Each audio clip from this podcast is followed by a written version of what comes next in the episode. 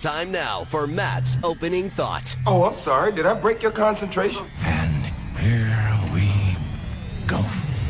I mean, it's really nothing more than a self absorbed monologue, a chance for Matt to rant about something and pretend he's a serious radio personality instead of a gas bag.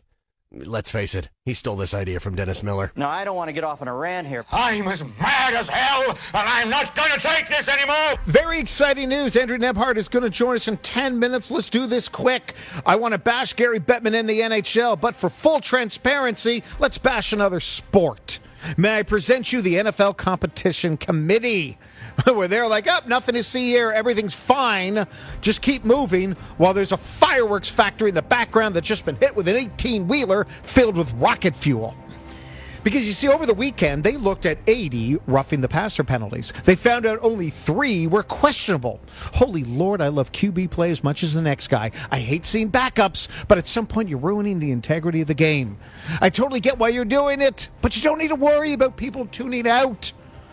Preseason games get better ratings than playoff games in basketball. All right, moving on. Listen, Gary Bettman, you need to be bold, just like teams like Tampa and New Jersey and Toronto. You got to be bold. You got to come out and say you are changing the NHL playoff format by the end of this business day. 4 p.m. stat banker's hours. I don't care what conference or division you are in. I don't care what ocean your arena is closest to. The NHL must take the top 16 teams based on record and seed them one from 1 through 16 for the first round of the playoffs. Now this thought came into my head yesterday because of a couple things. One, all the deals that were going on by elite Eastern teams, and two, this tweet from Mike Kelly from the NHL Network.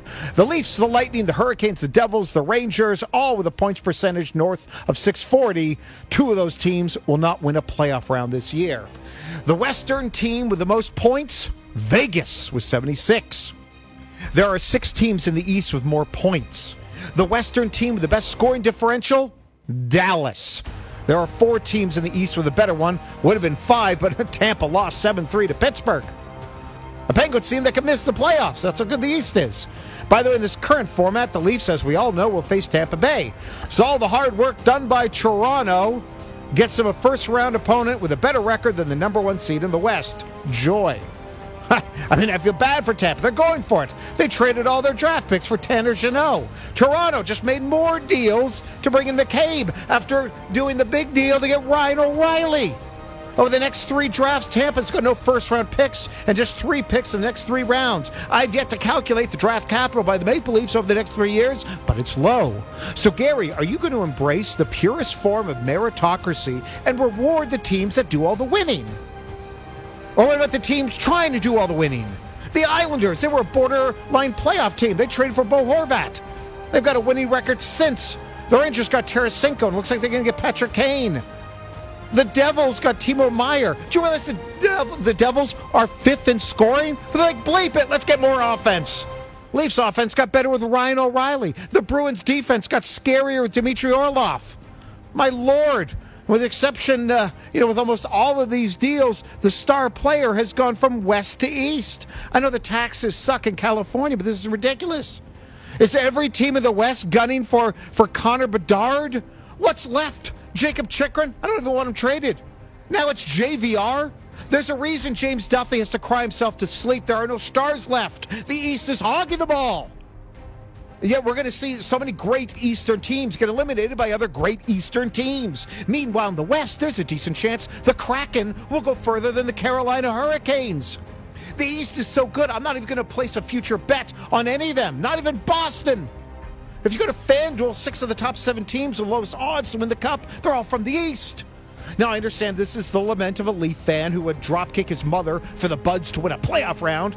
Don't worry, my mom doesn't listen to this show. And I understand that sports the term fair doesn't exist. We've seen conference imbalance in other sports. The NBA, the CFL, the West is always king. The AL East, the NL East in baseball spends more money than anyone else, with the exception of the Dodgers. But damn, the shame of all of this is that most people would go for this. Most sports fans, unless you're a fan of a Western Conference class team, in the NHL, you love my idea. You want my idea. Because you see, as sports fans, we love fair. We crave it even though we understand it's a pipe dream.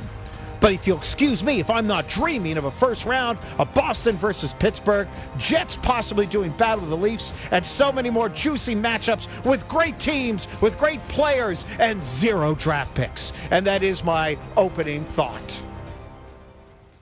I'm finished.